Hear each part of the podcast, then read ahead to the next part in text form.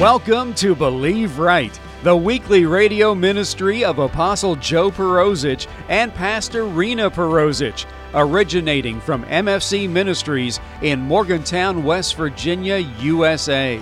Thank you for joining us as we look into the anointed Word of God and learn how it applies to our lives today. Jesus is alive and is healing, blessing, delivering, and changing lives all through placing faith in Him, taking in God's Word, and beginning to believe right for all areas of our lives. Now, here's this week's broadcast.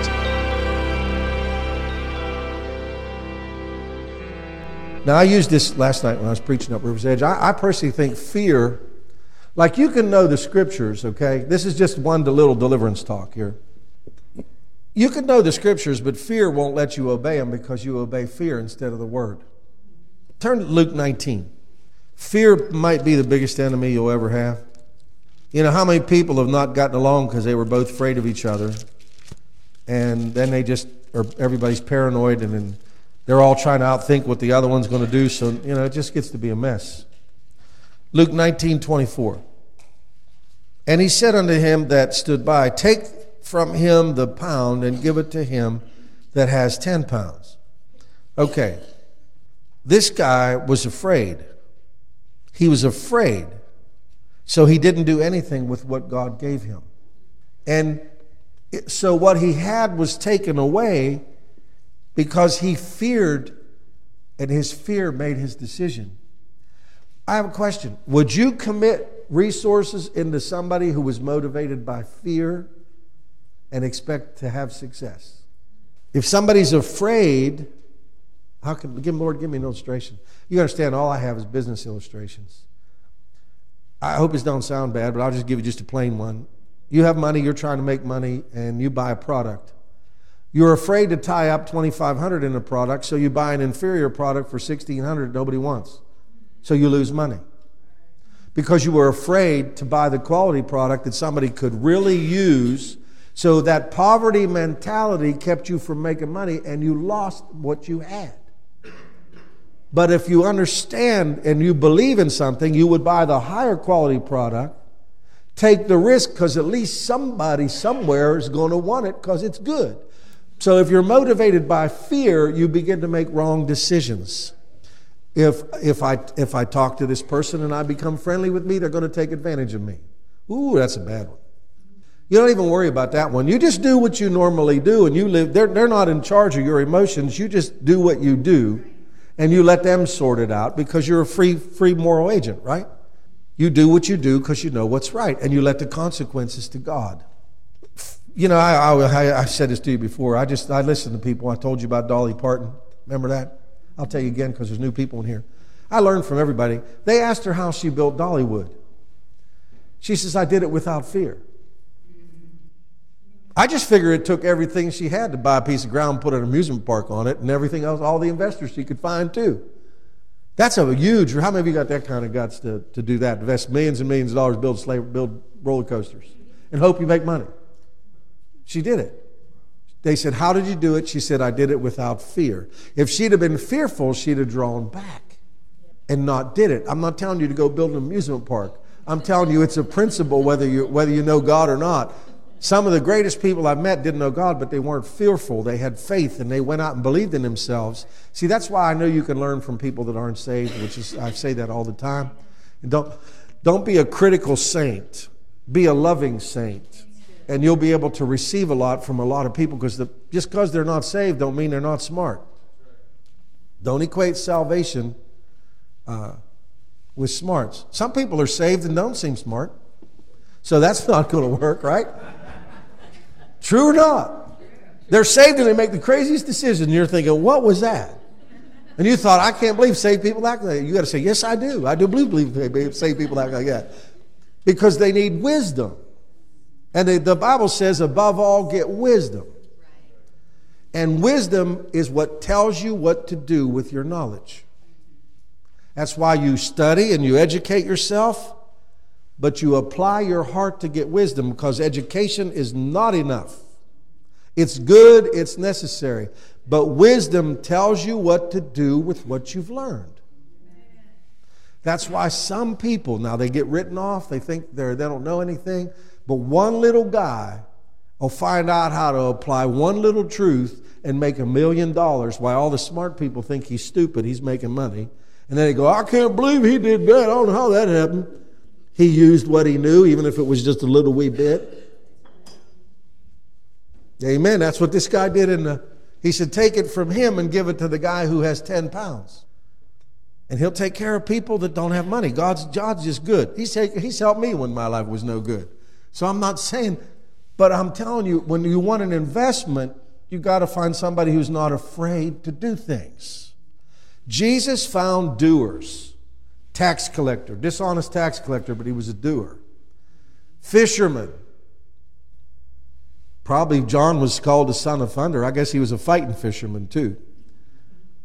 Peter, he found people that were doing something and he put resources, the gospel, in their hand. He says, Come follow me and I'll make you fishers of men. He invested in people who were already producers. Because you couldn't commit. Could you imagine if he committed this to a couch potato? Really? Paul went through shipwreck, stonings. He, you know what? He, he, he bragged on his accomplishments. You know, he says, I studied the feet of Gamaliel. I'm a Roman citizen. I'm a lawyer. I'm a Pharisee of Pharisees, but I consider it all dung. But he was still a doer. Look what all he accomplished. He was a doer.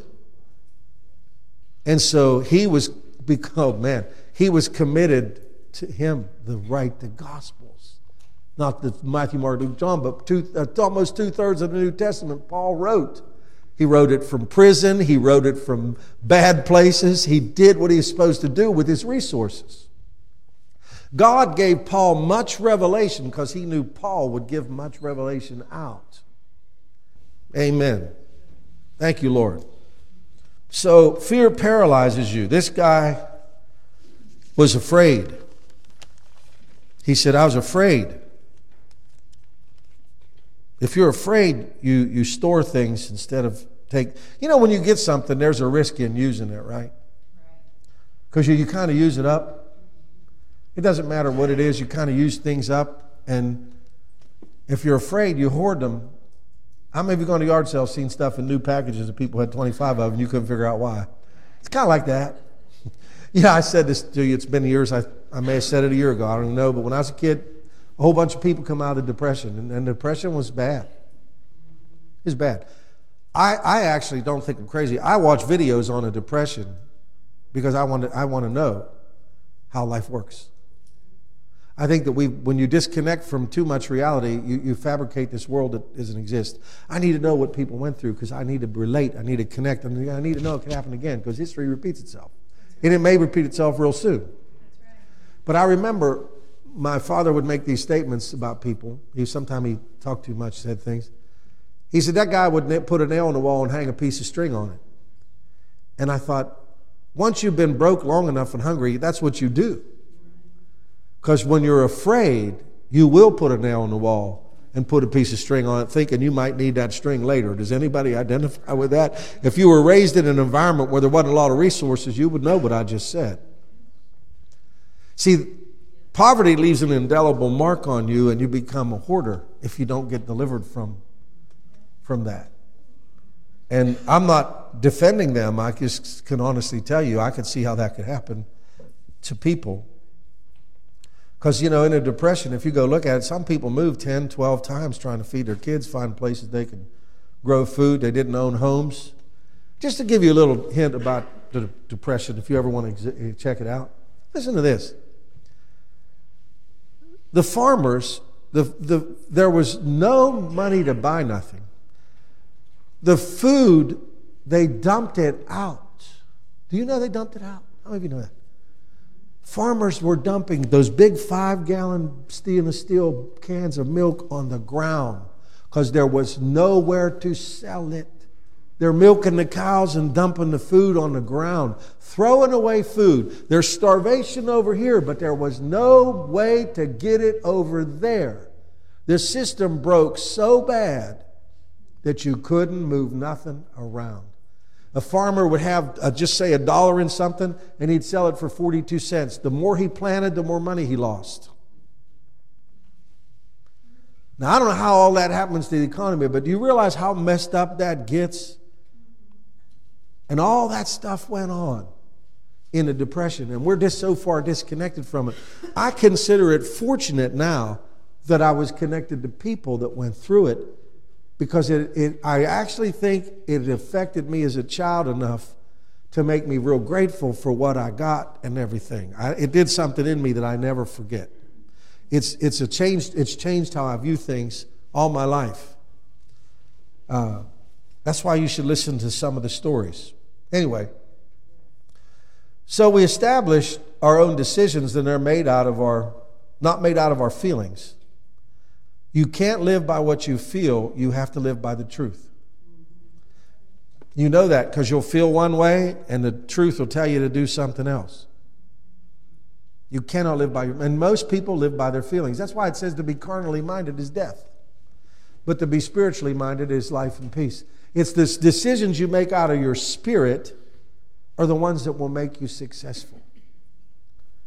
The ones you make out of your head, they're tolerable, but they're really not connected. I'm going to close with this. The word enmity, I've stuck this in a lot of sermons. Enmity means strong hatred. That's what it is in Genesis, where he will said, I will put enmity between your seed and her seed. The Bible says that the carnal mind is an enmity against God. I had to accept the fact that my mind didn't want to do what God wanted me to do. It was my enemy. Most people think so much of their own opinion they can't put it down long enough to see what God wants.